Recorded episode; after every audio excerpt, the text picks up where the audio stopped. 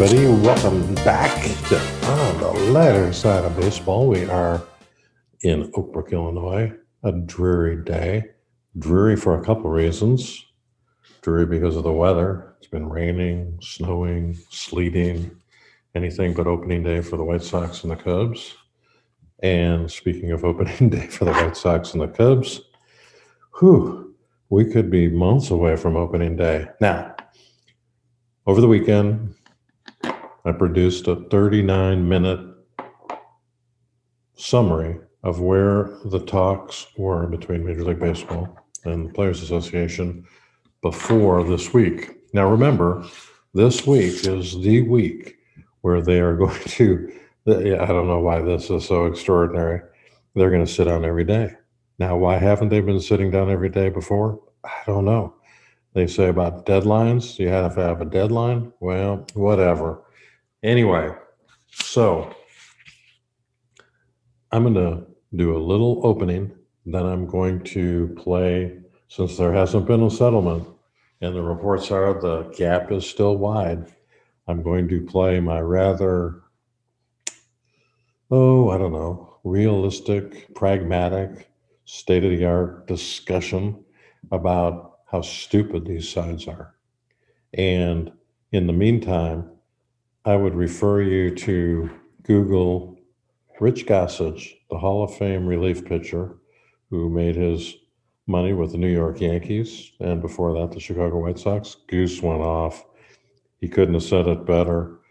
He decided that he would never go back to the Hall of Fame because he might deck Mighty Manfred the Wonder Dog. I mean, this guy, the whole thing, the owners run Mighty Manfred, Mighty Manfred, you know, wants to make money. They don't think they're that committed to this deal. So I know that's negative. I know it's really negative, but I got to tell you, I'm not optimistic. Now, we're going to do a podcast on Thursday with Craig Kashan, and maybe by then the news will be a little bit better. But this is talk about Groundhog Day, talk about deja vu. It's the same thing over and over again. The owners are posturing so that they think, oh man, we went the extra mile for you guys. And what have you guys done? Spit in our face. That Friday afternoon, I think that's where we're going to be. Monday, they're going to announce that the uh, Major League Baseball season won't open because the players won't agree to their deal. And then the players will say that the deal is ridiculous because they could play, but the owners locked them out. Da da da da da.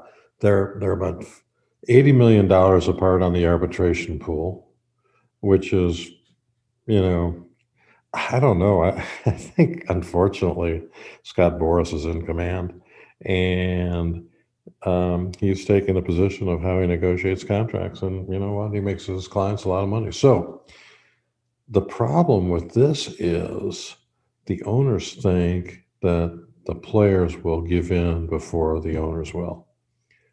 It's the same thing every work stoppage, and. Uh, you know, Reed Goose, like I said, he was involved in all eight work stoppages prior to this one. And uh, he has developed a major disliking for management because it's the same deal. They don't care.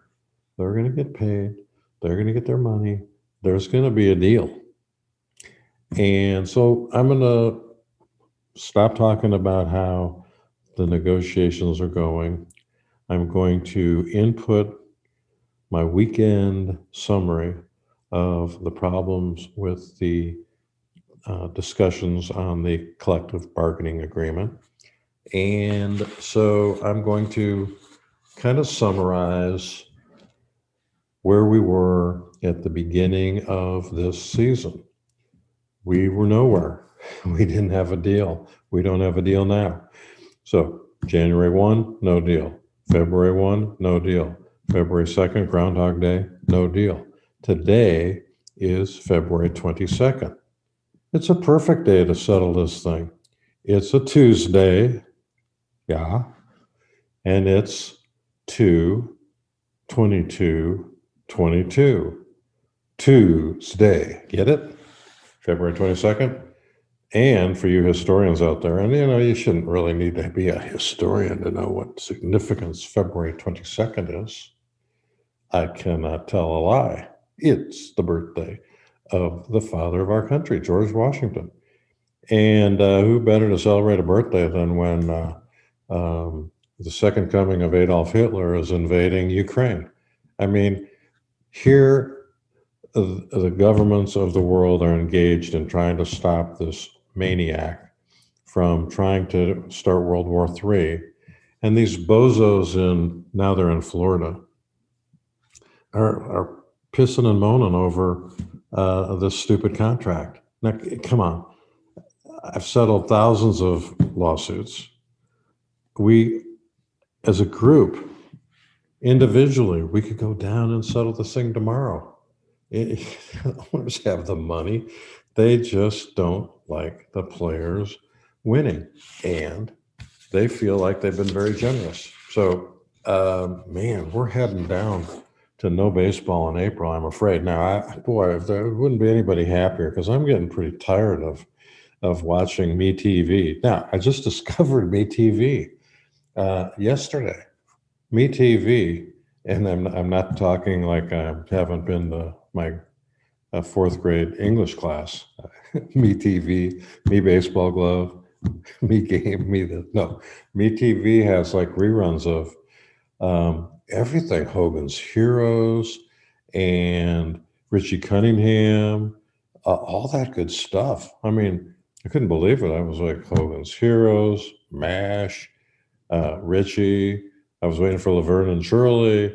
They've got uh, ma- uh, all sorts of stuff. I said MASH. I'm having a you know slight memory problem, I guess. Anyway, me TV is kind of tiring. I want to watch baseball now. So that's it. And, um, you know, we're still on Spotify, good or bad. We're on SoundCloud, good or bad. We're on Apple iTunes, good or bad. I think we're on Google. We're on we're on things that I don't even know about.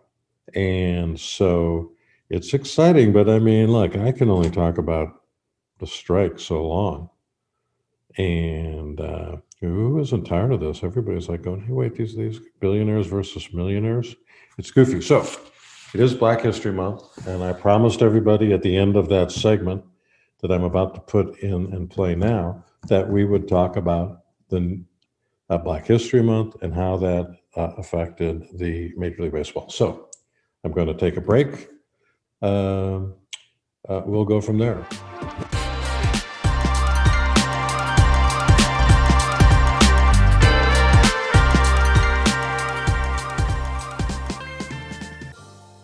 Well, when you hear that music, you know it's time for On the Lighter Side of Baseball. And there really isn't much on the lighter side of baseball to talk about. So we'll talk about what's to talk about, and that is the activities that are going on between the Major League Players Association and Major League Baseball, which is basically historically a rerun of what we've seen uh, over the past, oh, I don't know, five or six work stoppages between the MLPA, PA, and Major League Baseball. But uh, we're supposed to be talking about pitchers and catchers reporting. We're supposed to be talking about spring training games that are on the schedule. And instead, uh, we are right back in the same situation where Major League Baseball puts out a press release saying it's forced to cancel the games because they don't have an agreement. And the Players Association puts out a press release saying, yeah, those guys are a bunch of liars. They don't have to cancel games. We could go play under the old agreement and just keep playing. Well, I haven't heard that be proposed by the Players Association other than in their press release. So we are deep into our fourth season on the lighter side of baseball. We had Dwayne Staats on last time. We have uh, taken a little break. We're back from our trip down to California and Arizona, where we had uh, hoped to take in a little spring training, but gates are locked.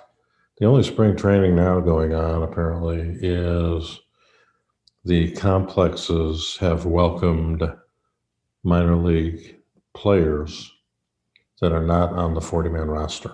So, you know, if you're crummy enough to not make the 40 man roster, then we have spring training going on I guess they'll play. Uh, I guess they'll play games against each other. Uh, maybe they'll play games against the college. But you know, I think this week on the lighter side of baseball, um, you know, subsequent episodes, we're going to have Craig Kashan back. I hope to get John Watson back. And then I'm going to try to get a hold of Jason Grimsley. Uh, Jason has been a guest of the show before, and he was the player representative with at least the Kansas City Royals. So he's got a little insight on what's going on in these labor negotiations. And it's deja vu, man. I mean, it, it really is. So I have rarely prepared any monologue for my show on Spotify, etc.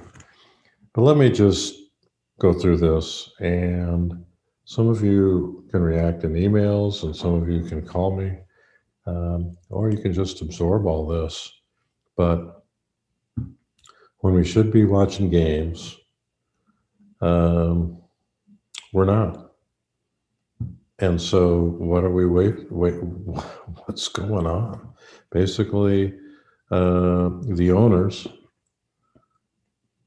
would like to start the season in September and just have the playoffs. They'd be happy with that. Each each of the owners would save hundreds of millions of dollars, and the players, uh, you know what? It's it's hard to it's hard to take the position of the players. I mean, it really is. You can talk about the areas that they address. They want arbitration to start after the second year, and they want the salary cap, which is called a luxury tax, to be very high, and penalties are going over very low. And if you, you don't have to read read between the lines that what all this is about is money. Players want more, and the owners want more, and the owners don't want to give the players more, and the players don't want to let the owners make as much money as they make. It's as, simple as that.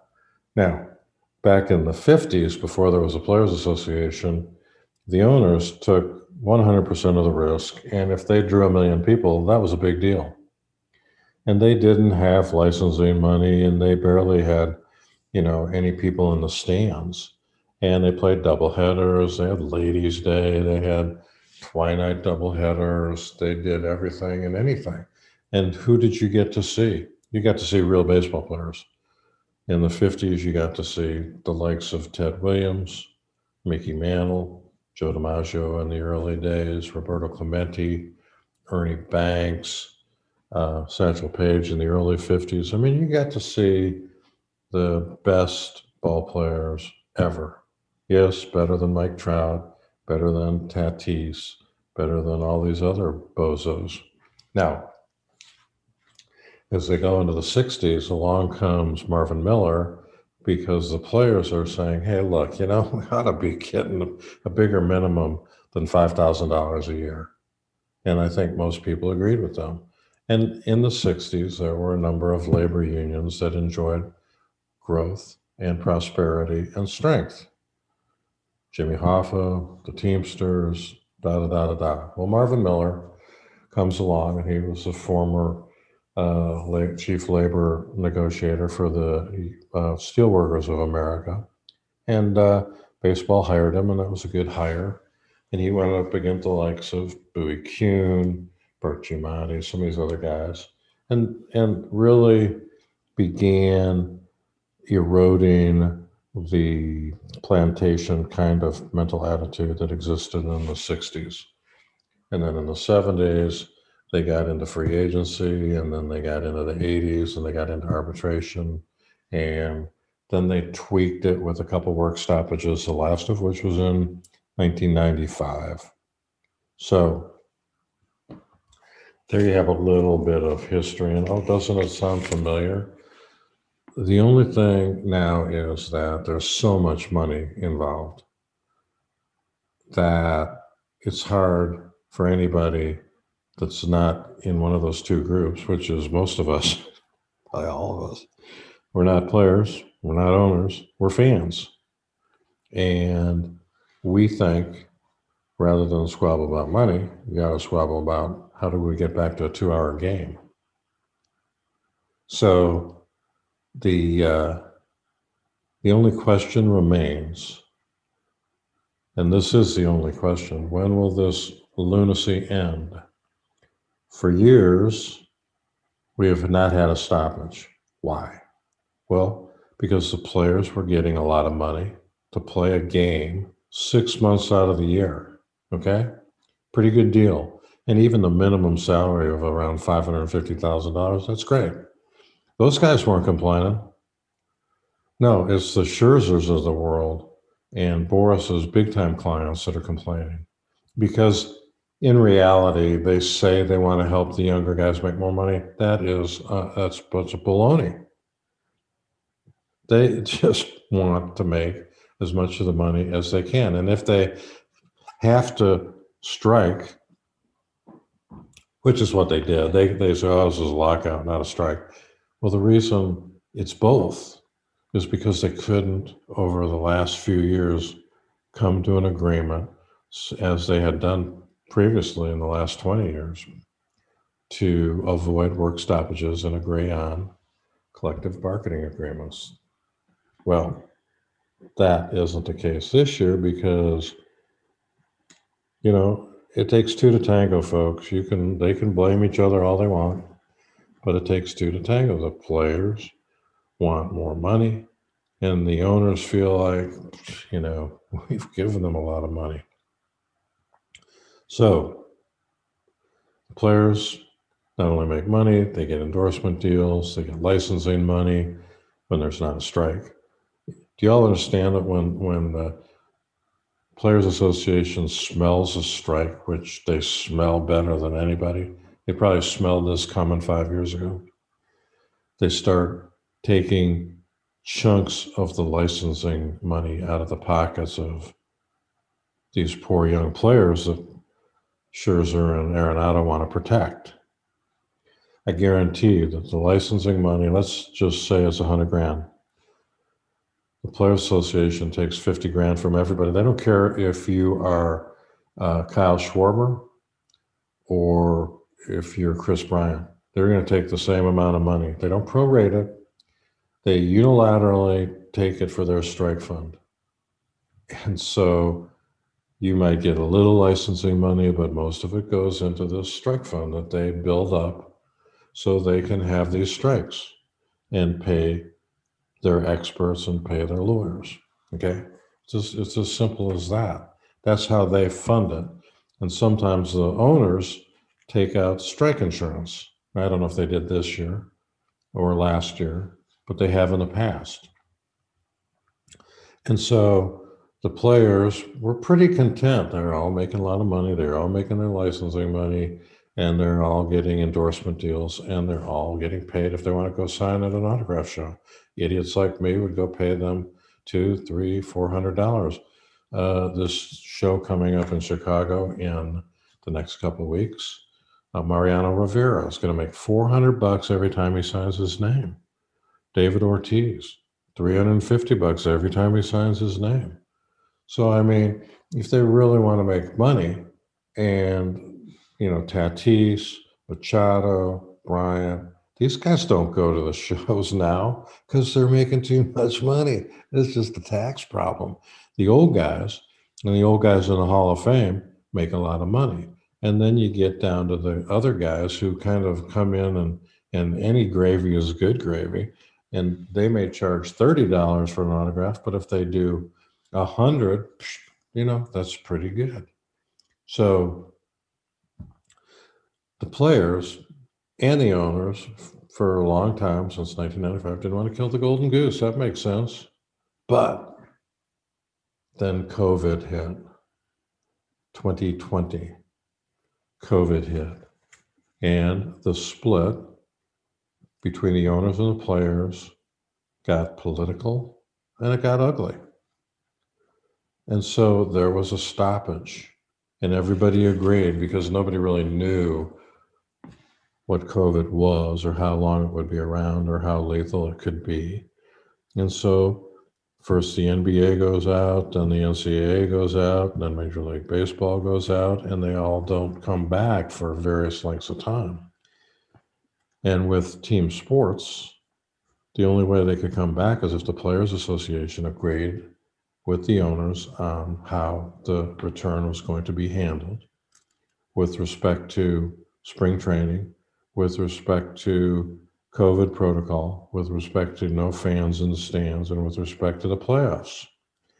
And they changed some of the rules. The doubleheader was only seven games. They'd start a guy at second base and extra innings, all designed to save wear and tear on mostly the pitchers. So they argued about protocol. I mean, it's stupid argument. If you think the arguments now are dumb, go back to 2020. Those arguments were incredibly stupid. I mean, ridiculously stupid.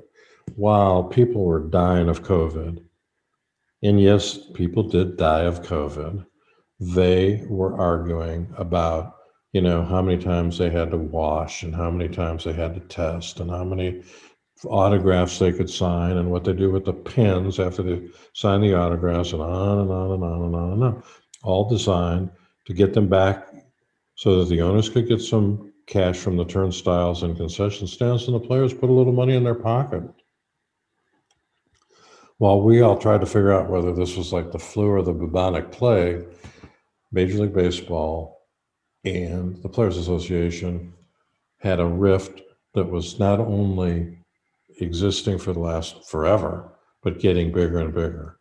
And it was magnified during the negotiations for COVID and the return and the number of playoffs and blah, da, da, da, da. And when it was finally resolved, Scott Boras gets up and says this was a sellout and just lambasted the director of the Players Association. And therein began the strike, the lockout that we have today, began in May of 2020 when they agreed on coming back to play baseball during the pandemic. So the owners sensed that the players would finally give up because their bank accounts were dwindling. And so the players made a deal and who blinked. Like I said, Boras criticized the union and that set the stage for where we are today. The one constant between starting the 2020 season and the agreement expiring uh, basically was that the inactivity still exists. Three meetings in three months. What a joke. Players negotiating backwards now and that's just exactly what the owners wanted. You know, for example, they went three months and they might have met a couple times. Then they decide, well, we got, you know, we need to save face. So the owners make a proposal. And the players say, oh, this is terrible. And the, the um, players make a counter proposal. And then the owners go, oh, this is terrible. And then the players you know, get a new proposal from the owners and they go, this is even worse. And then they go the other way. You know, it's like, all I don't know what, what they're, they're trying, they're going back to what they know. Uh, basically, the owners go, this is my game, my dime, my rules. And if we could have the reserve clause that bound you to the team forever, we'd like that. Well, the Curt Floods of the world Marvin Miller, Don Fehr did away with the reserve clause, thank God. And the 13th Amendment was finally applied to baseball. Involuntary servitude, for those of you who are wondering anything beyond the Second Amendment, just kidding. Anyway, so um, you've got the um, same dispute. The owners think the players are, are going to blink they think that the younger guys are going to blink. So they have three meetings in three months. They exchange, they have, a, they step it up as spring training comes up. and pitchers and catchers were supposed to report. Didn't happen. They each blame the other side. Now, next week, when this podcast drops, they're going to meet every day. Isn't that big? I mean, why didn't they meet every day in, in November? Why didn't they meet every day in October? Why didn't they meet every day in September? Because they seem to think the only way anything gets done is a deadline that means something. Now, that deadline can mean different things at different times. Obviously, the deadline of starting spring training didn't mean a thing. Now they want to believe, and they want every one of us to believe, that next week they need to get a deal done in order to not have any part of the season get canceled. March 31st, first game. If we don't start spring training by, you know, the 1st of March, then we're going to have to, you know, set back the start of the season. And, you know, Giamatti, who's, I, I don't mean Giamatti, excuse me, Mighty Manfred, the Wonder Dog. God, he just says stupid things every time, every year. And the stupid thing is, is it would be disastrous to our game if we missed any regular season games. Disastrous. What's going to happen? They're going to meet next week every day, and the, the here's my prediction: the divide will get bigger and bigger and bigger, and they will be no closer today uh, than they will be on next Friday, February 25th, or whatever the date is. So Monday, the February the 28th comes along, and they ain't gonna they ain't gonna cut a deal because the chemistry isn't right in the union. It's just like I don't know. I mean, like I said, we've seen this movie before. The players started this last week negotiating backwards. And by that I mean they made a proposal the owners countered and the players went the other way. I mean, this used to happen rarely, but it did happen in the, my legal career where you're negotiating a settlement and you're heading towards that point where you think the other side will take the deal and you'll be done with it. And lo and behold, they go the other way. So we'll pay you $10 million. No, we want 50. Okay, we'll pay you 20. No, we want 60. So that's what the players have done. They've gone backwards. And that delights the owners because they can rear up and say, the heck with you guys. So here's what all of this is kind of funny. What we have, ironically, is what the players have sanctioned and blessed and encouraged, and that is collusion. This is sanctioned collusion. Several years ago, it's probably been a decade, they sued over the owners colluding on keeping prices down of salaries. You can't talk to the other guys into, we'll never pay anybody over a million dollars. So, what you have now is organized, sanctioned collusion. And the players they aren't going to get what they want. So, you know, what's going to make Scott Boras happy is the question. And when do the 60% of the baseball union that makes under a million dollars start to say, hey, boys, you know, I'm not Verlander, I'm not Arenado, I'm not Kris Bryant, I'm not Tatis. I don't have millions of dollars to live off of you know, I don't have that many years to play. And that's exactly what the owners are counting on. They know that there are certain things that will always lead to a to a settlement. One is number one, they don't all the players don't make the money that the Scherzers of the world make. Number two, the clock is running, and so is the time they have in their career there's only a limited number of years these guys have to play baseball. Some might play, some might be dying to get on the roster for the first time. Others might have a couple years. Some might have five. The minor, the majority of these guys don't last five years. the majority of these guys don't have a savings account. I mean, they really don't. And so they're going to start needing more money than the union is sending them every month to keep them happy and get their vote as to the work stoppage. The strike money is running out. They want their licensing money and they want the fans to come back. And so the cracks start between the majority of the players and Scott Boras and his guys, Scherzer, Verlander, Arenado, guys getting the big money, all because of some ridiculous belief that they ain't getting their fair share. Hmm. You know, so what's their fair share? You know, you know, be like Phil Mickelson. Why don't you guys go out and start your own league? You know, that's what worked well in the past. Spalding tried it back in the 1800s. Doesn't work. And, you know, the press is criticizing Major League Baseball because, oh, you're just falling by the wayside between the NFL, the NBA, and the NHL. That's baloney. You know, they don't, and, and the owners don't care about that either. So, where are we? And, um, well, number one, we've all lost out on going to Florida, going to Arizona so far, and all the people that spent money to go to those games during the first week are SOL.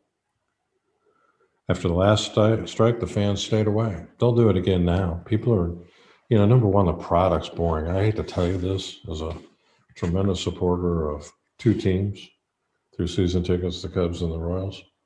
It's the product stinks. I mean, it it just stinks. In fact, if someone were to ask me what's the best way to go see a baseball game, I'd say, well, number one, spring training, of course, there isn't any right now. Go sit out in the grass, have a beer, watch three innings, and uh, you know, go in the middle of the game so you see some of the new kids. That number one. Number two,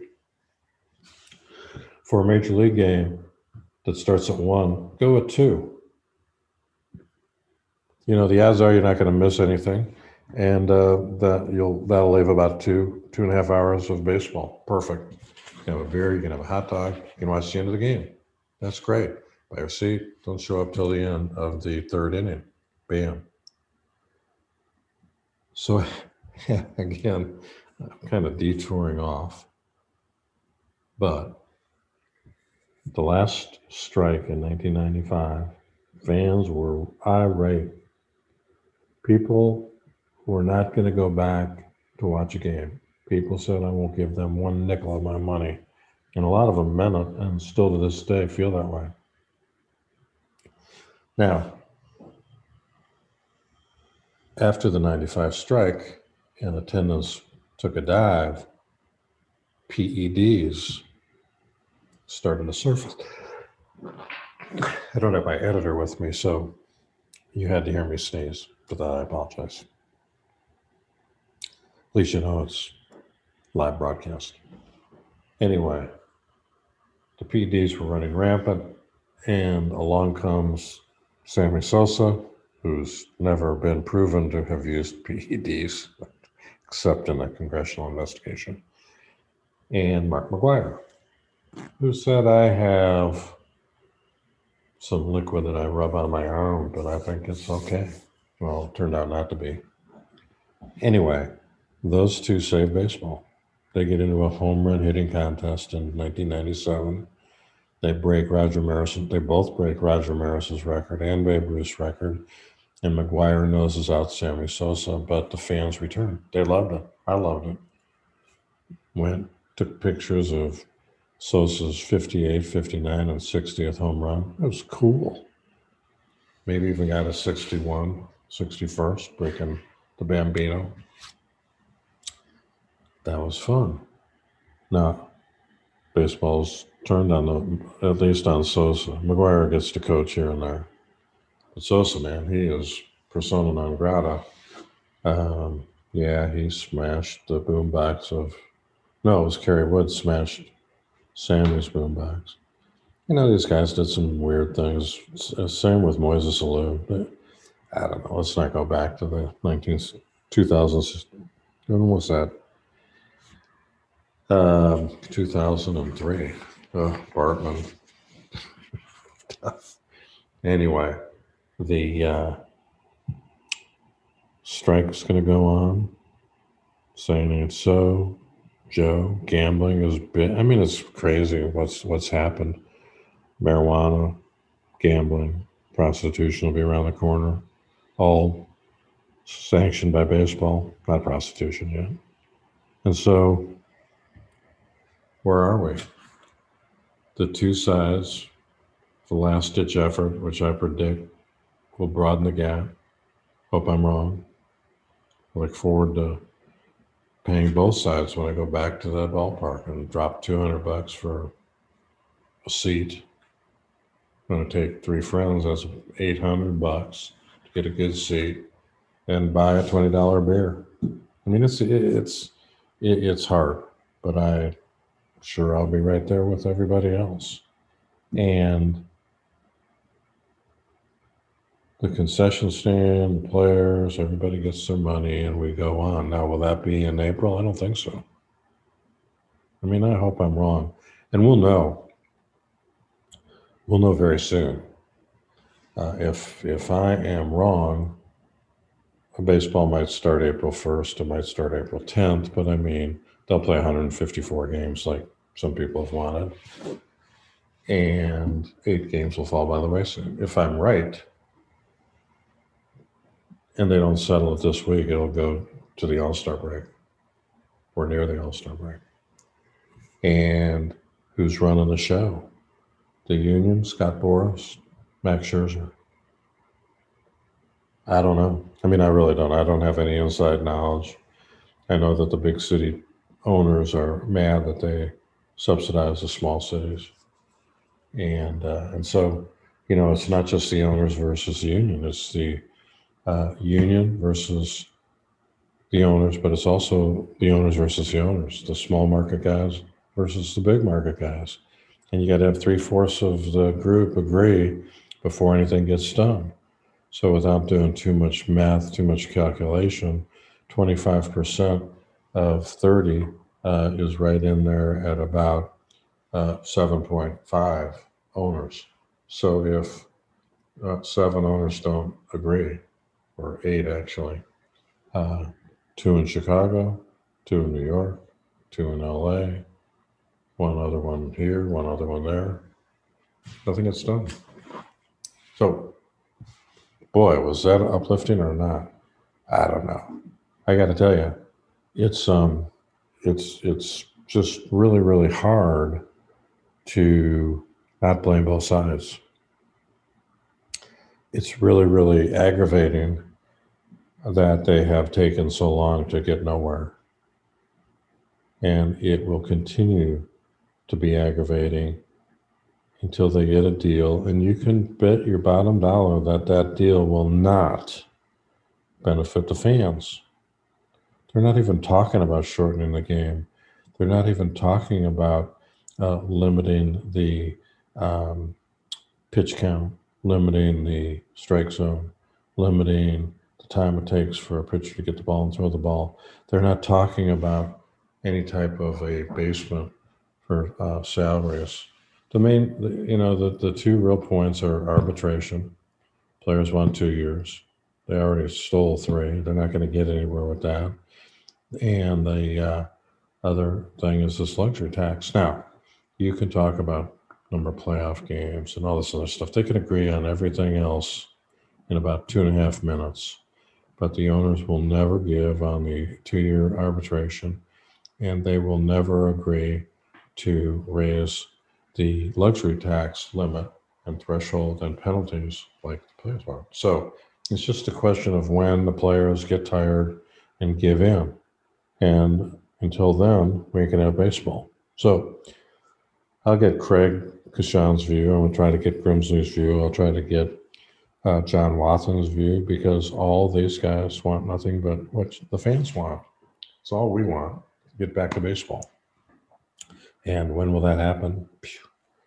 I don't think it's going to happen for a while, but man, I hope I'm wrong. Because, I mean, you can only watch pro golf so long. You can only, I don't know what else I watch.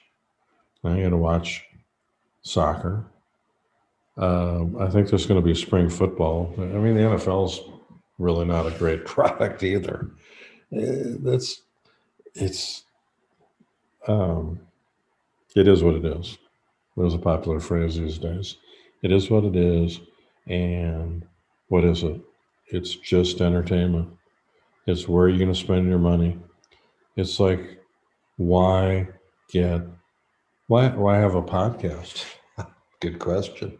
It's like um, I have a podcast because I enjoy it. And the second part of this podcast, we you know we've been kind of going on on some of the more frustrating parts of the last three months since the Braves won the World Series. Remember that? Anybody remember that? If I hadn't said that, could you have named the winner of the 2021 World Series? I think not. Season that started with like 3,000 people in the stands and then 10% and 50%. You know, it's kind of nice. I sort of enjoyed Wrigley with myself and 2,500 other friends. Um, that's kind of nice. Social distancing. Vendors that would come to your seat because you didn't want to get up and go. That was good. The uh, second segment today, I'm going to talk a little bit about something more fun to me, and that is in honor of Black History Month. I'm going to talk about some of the folks who played in the Negro Leagues that didn't get the kind of exposure that Jackie Robinson has gotten. And all I have to do is look at my set of 1953 Topps, which I love, and pull out five or six or seven or eight guys that played in the Negro Leagues that didn't get a lot of publicity, starting with Larry Doby and hitting with, I mean, and there are, there are a lot of guys. So Larry Doby is the world. Some of the guys I'm going to name and talk a little bit about later are famous stars, Hall of Famers, but they didn't get the credit they deserve for contributing to breaking the so called color barrier. Really, Jackie Robinson gets 98%, along with Branch Rickey, and then Larry Doby gets 1%. And then you go down the, the line. Um, you go down to Roy Campanellas. You go down the Don Newcombes. You go down the Ernie Banks, Hank Aaron, all these guys, Hall of Fame guys for the most part that we'll talk about. But um, for example, the favorite s- card set, 1953 Topps. I'm to pull out third, maybe 30 cards. Beginning with number two, Jackie Robinson actually is numbered number one. Uh, the first African American I come to was a guy named Luke Easter. We're going to talk about Luke. George Crowe. So in the Topps 53 set, they broke the color barrier. Way to go, Sy Berger, who founded Topps. Number one, number two, number three were African Americans. Then let's see, you go by a number of other guys. In number six, you get Sam Jones, sad Sam Jones. And uh, if you look at his 53 card, Sam, I, I can see where he gets his name. He looks pretty sad. Um, then you get a number of guys that that appear to be um, Caucasian. And I'm just filtering through, uh, and you get to Hank Thompson. I've never heard of Hank Thompson. We're going to talk about Hank. I mean, see, this is kind of cool. It's one great set of this 1953. Um, Satchel Paige is in here. Um, and, you know, about maybe 10% are African Americans, but we're going to talk about some of these guys. Um, it's a great set. It is my favorite set. And now that I've messed that up, I mean, who, who's heard of Luke Easter? Raise your hand if you've heard of Luke Easter. Big Luke was his nickname. Yeah, they all had cool names too. Darren, one of these guys that didn't have a cool nickname. Uh, George Crowe, his nickname was Big Crow. No, Big George. Uh, I think we're holding Nelly Belly. It's funny. Anyway, now that I've mixed up these cards, we'll be back. Yeah, it may not be the most exciting segment in the world, but um, it'll be interesting. I'll try to make it interesting.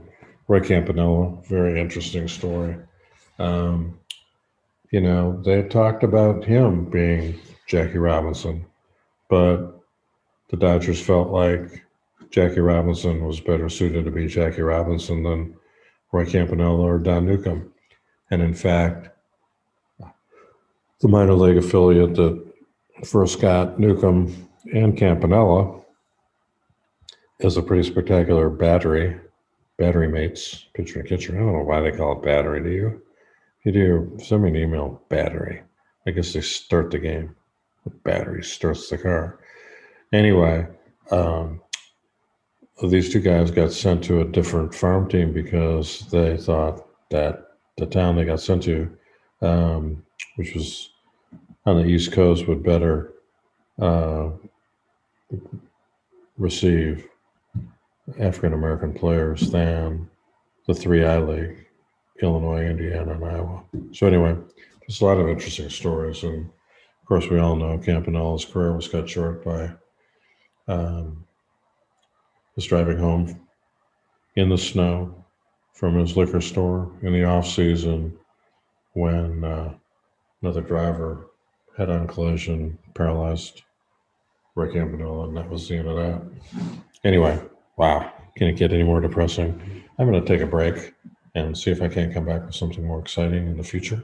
So until then, for Spotify, SoundCloud, lots of stuff now. You can just Google my name and, and these podcasts come up. Anyway, we'll be back in a few minutes with some other non strike related talk.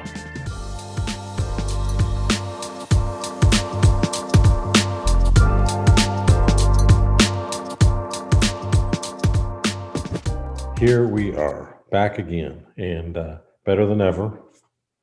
Strike's still going on, the talks are going on. Does anybody feel like it's going to settle? I don't know. I mean, like I said, with the backdrop of uh, Ukraine and uh, Putin wanting to invade, or maybe has invaded, uh, it's just kind of it's kind of sad that the ownership and the union uh, can't get a deal done. Um, fingers crossed, because I'd rather be talking about baseball. I'd rather be watching spring training games. Anyway, Black History Month. What I, I've talked about this a lot. I love the Negro League uh, Museum. Um, I watched Bob Kendrick.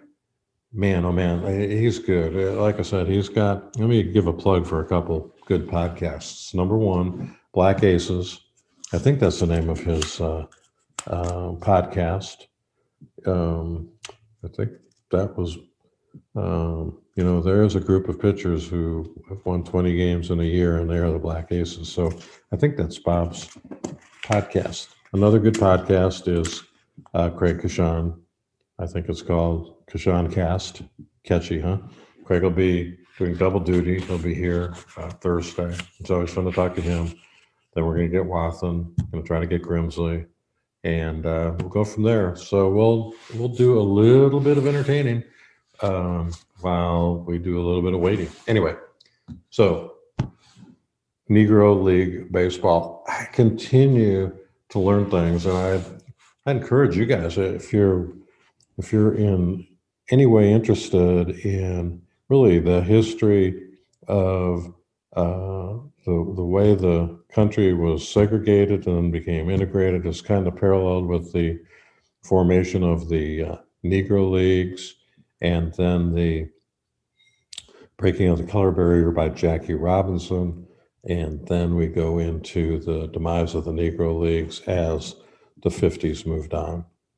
And so a lot of this was motivated by my um, constant uh, reminiscing about my 1953 top set of baseball cards. Great set of baseball cards. And so spattered throughout the cards, and I didn't count them, but there might be 10 or 15, maybe 20 uh, guys that played in the Negro Leagues.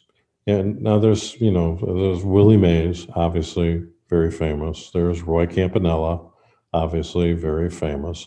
There's Don Newcombe, obviously very famous. There are, you know, it's about time for Ernie Banks and Hank Aaron. All these guys, which I think is interesting, were kind of in the transition years of the Negro League Museum, sort of the years, not not when it was really cool, when they were just drawing lights out games on Sunday night. And then, did you know this? I, I, this is cool. You know, there's so many cool things about the Negro Leagues, and go go to the museum. And, and I'm going to try to get Bob Kendrick back. Listen to that podcast again. He's so good. Anyway, the Negro Leagues were the first organized baseball uh, affiliation affiliate in the United States to have night baseball. Isn't that amazing? You always think of Cincinnati as as being the first night game because that's what we were told. Cincinnati was the uh, first major league team uh, that had lights installed. Well, in the Negro Leagues, they'd bring in lights. In in this is something that they were doing in the late 30s, and maybe even before, but they were the first to do it, and um, it just shows how innovative they were. And and you know, one of the sad things that always, from from my perspective, is that it was a booming league. I mean, the attendance was unbelievable. The Negro League uh, All Star Game, the Negro League World Series, all those just drew probably more than uh, a lot of Major League Baseball at that time. And it also um, paralleled the war.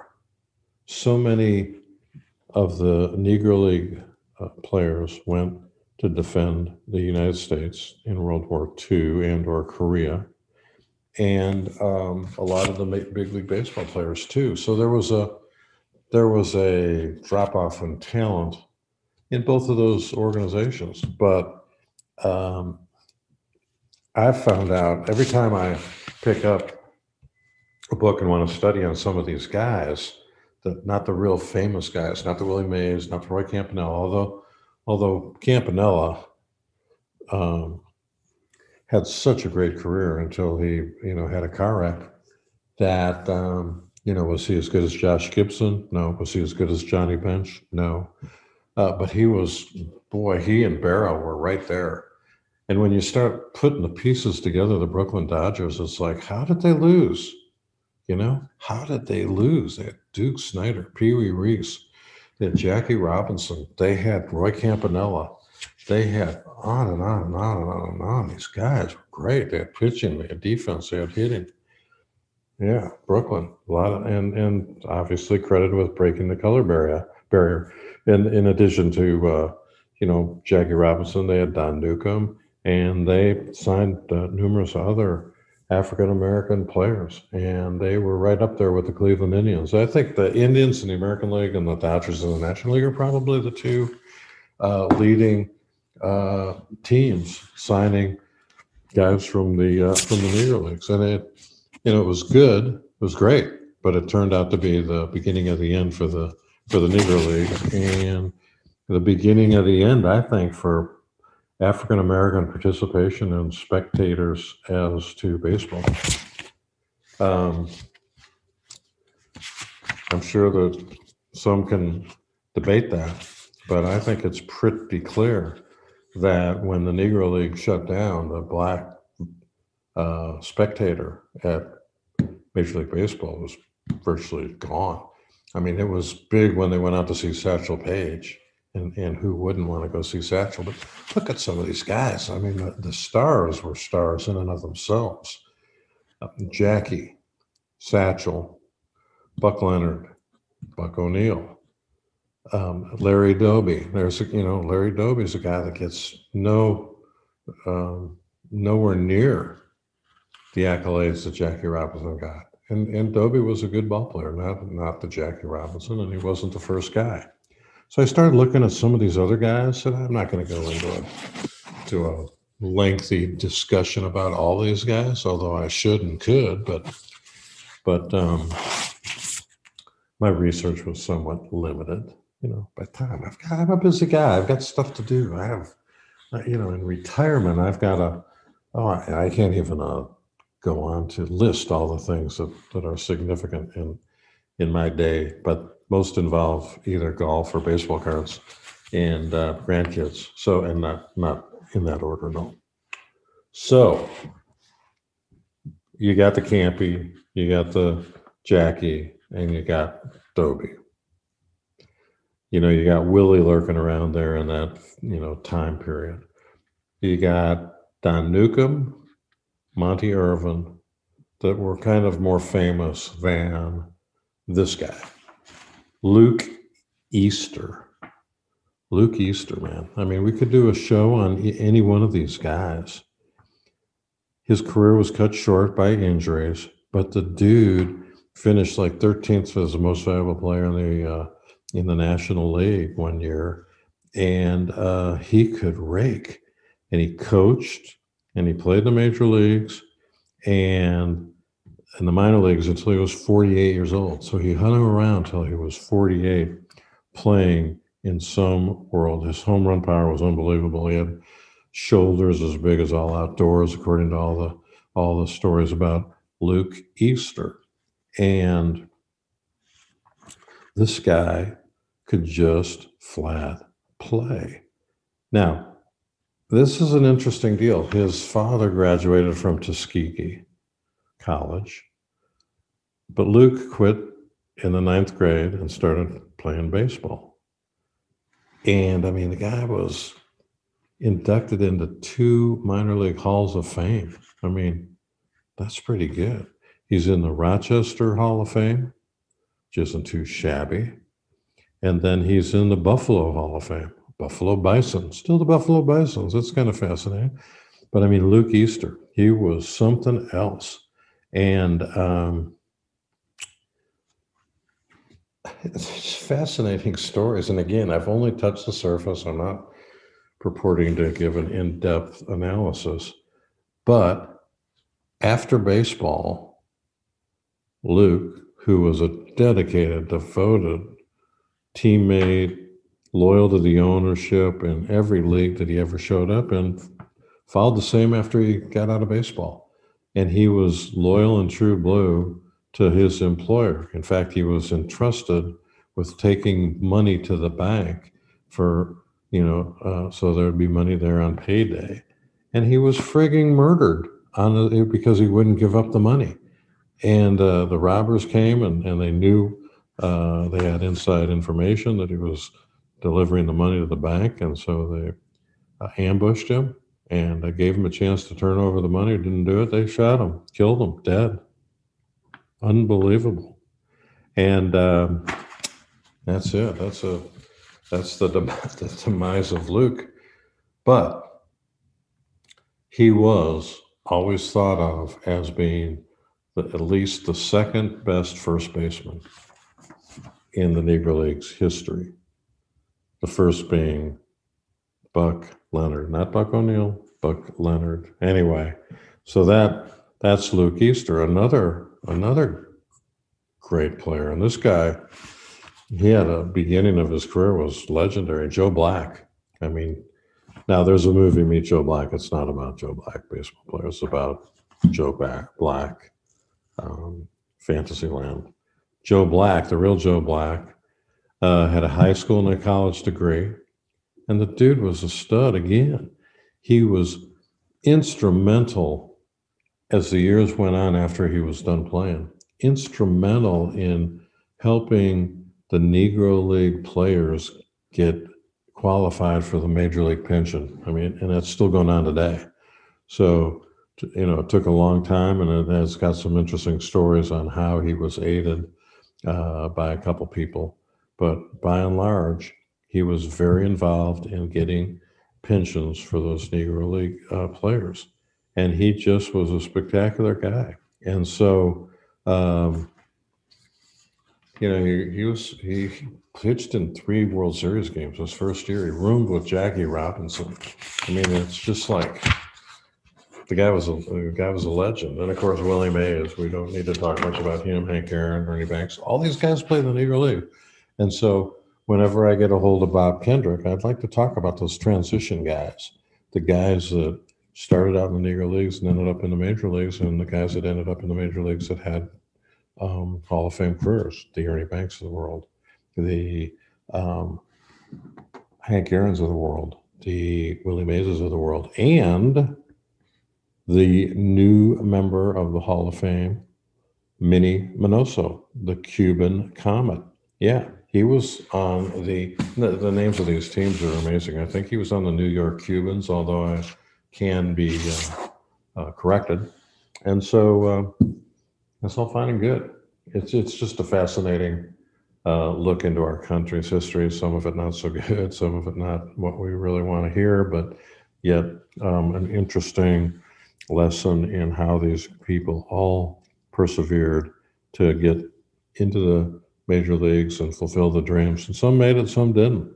Um, and that's kind of the way it is today. The you know all this is a backdrop to the drop off of uh, African Americans that are currently in the major leagues, although it's growing a little bit. There is some emphasis with different programs, um, but it's clear that uh, the percentages of, of uh, African Americans in the major leagues of fallen off. So, anyway, little history lesson on baseball, little update on where the uh, negotiations stand, muddled down. I'd be the first to admit, boy, did I miss that, misread that. How bad do the owners want to get back? I think they're going to feel like, oh, we did it. We went the extra mile. And these guys just wouldn't do it, wouldn't go for it.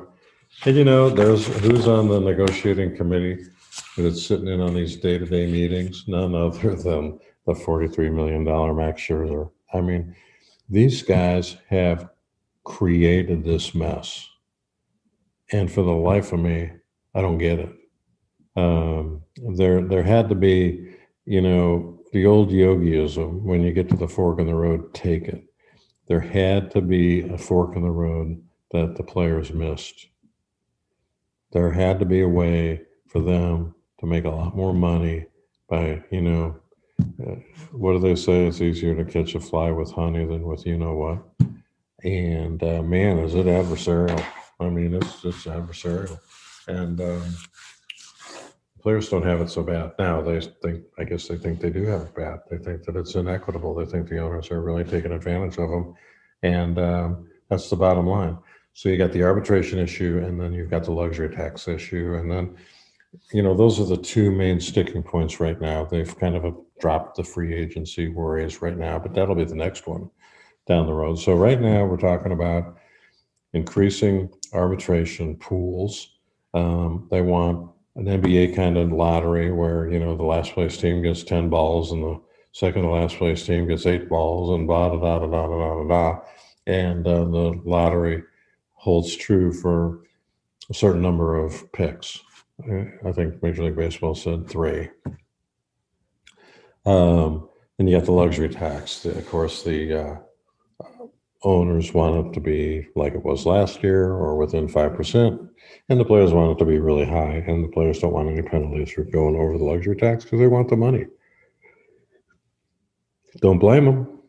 I'm just saying this is really a slap in the face to the fans. If it wasn't bad enough to watch a four hour World Series game and listen to Joe Buck, this is worse. I mean, it's hard to believe that I can think anything's worse than listening to Joe Buck and John uh, Smoltz for four hours. This this is going to be bad. Now, like I said, I hope I'm wrong. Boy, do I hope I'm wrong. But in the meantime, you never know. I guess we'll find out on Friday or Monday when they part ways. They either hug and kiss and say we did it, or the owners go, man, we caved and they didn't want it, and here we go. And uh, then they won't talk for a month. And then we'll miss a month, and we'll miss another month, and we'll miss another. It's the same old song.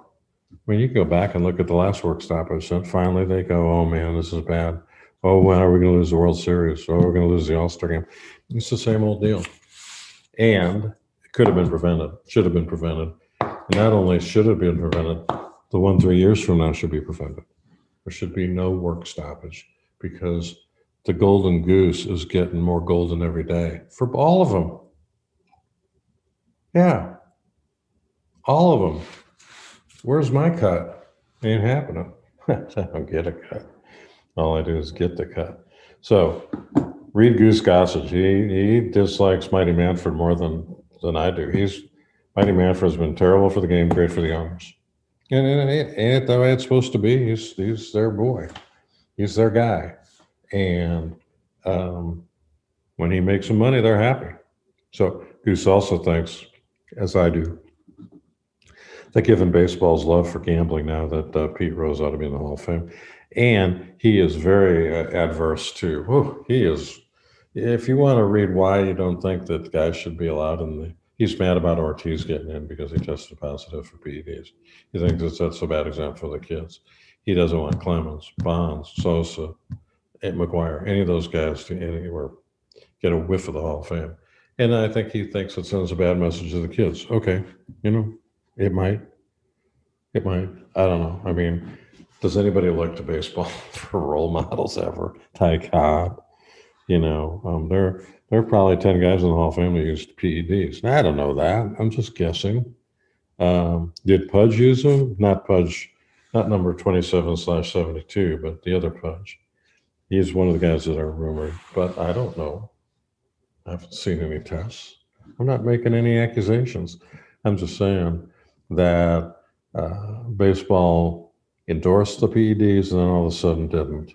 They endorsed the greenies and then all of a sudden they didn't. They endorsed the um, spitter and then all of a sudden they didn't. And it's the same like with the with the uh, stealing the signs. They, they laid a big egg. oh my God. Anyway, I'm not going to relitigate that. All I'm going to do is say, have a great night. And on Thursday, just a couple days from now, we will be back with the legendary Craig Kashan. And if you're bored, listen to my podcast with Dwayne Stass last time. Great. So that's it. I'm going to stop. And on the lighter side of baseball, we'll be back strong next podcast. And that will be maybe the fourth of the season and the fifth. We'll be rolling, hoping amongst hope, amongst logic, that we will have baseball. I hope so, because nobody wants to listen to me talk. I want to talk about some stuff on the field. Okay, I want to rip on the Cubs again. Man, it's getting boring. I want to rip on the whoever. I don't know, just the Cubs. They disappointed me so much. And while I'm thinking about it, last deal, nobody could sign a free agent during the course of this strike, lockout, whatever you want to call it. They put up on, on MLB Network kind of the top starting lineup of what would be the free agents. You know, Schwarber in left, Castellanos in right, Kris Bryant at third, Freddie Freeman slash Rizzo at first.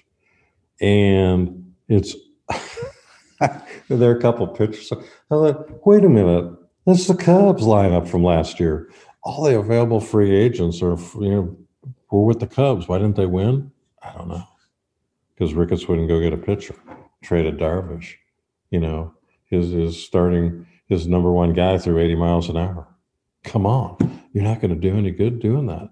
Come on. Let's see. See, I'm getting warmed up for the year. I'm getting ready for spring training, ready for opening day, ready to rip on Ricketts for not doing anything. Then they listed the top five presidents that used to be called general managers. And man, the the, the guy that uh, they all came from Tampa Bay. You got the Tampa Bay guy, then you got the San Francisco guy, then you got Friedman in L.A., and then oh my God, number I think two or three was at oh, was St. Louis, fourteen winning seasons in a row. How do you criticize that? Well, because he's with that birds on the bat team. Hate him, hate him. Oh, I don't know who the fifth guy was. So you had three from Tampa Bay. You had the uh, guy from St. Louis and somebody else. I don't know. What I didn't see Dombrowski on there. That's got to be a blow to Dave. That's it, folks. I'm done. Have a great day. And uh, we'll be back in a couple days with Craig Kashan or Jamie Reske on the lighter side of baseball. Go Cubbies.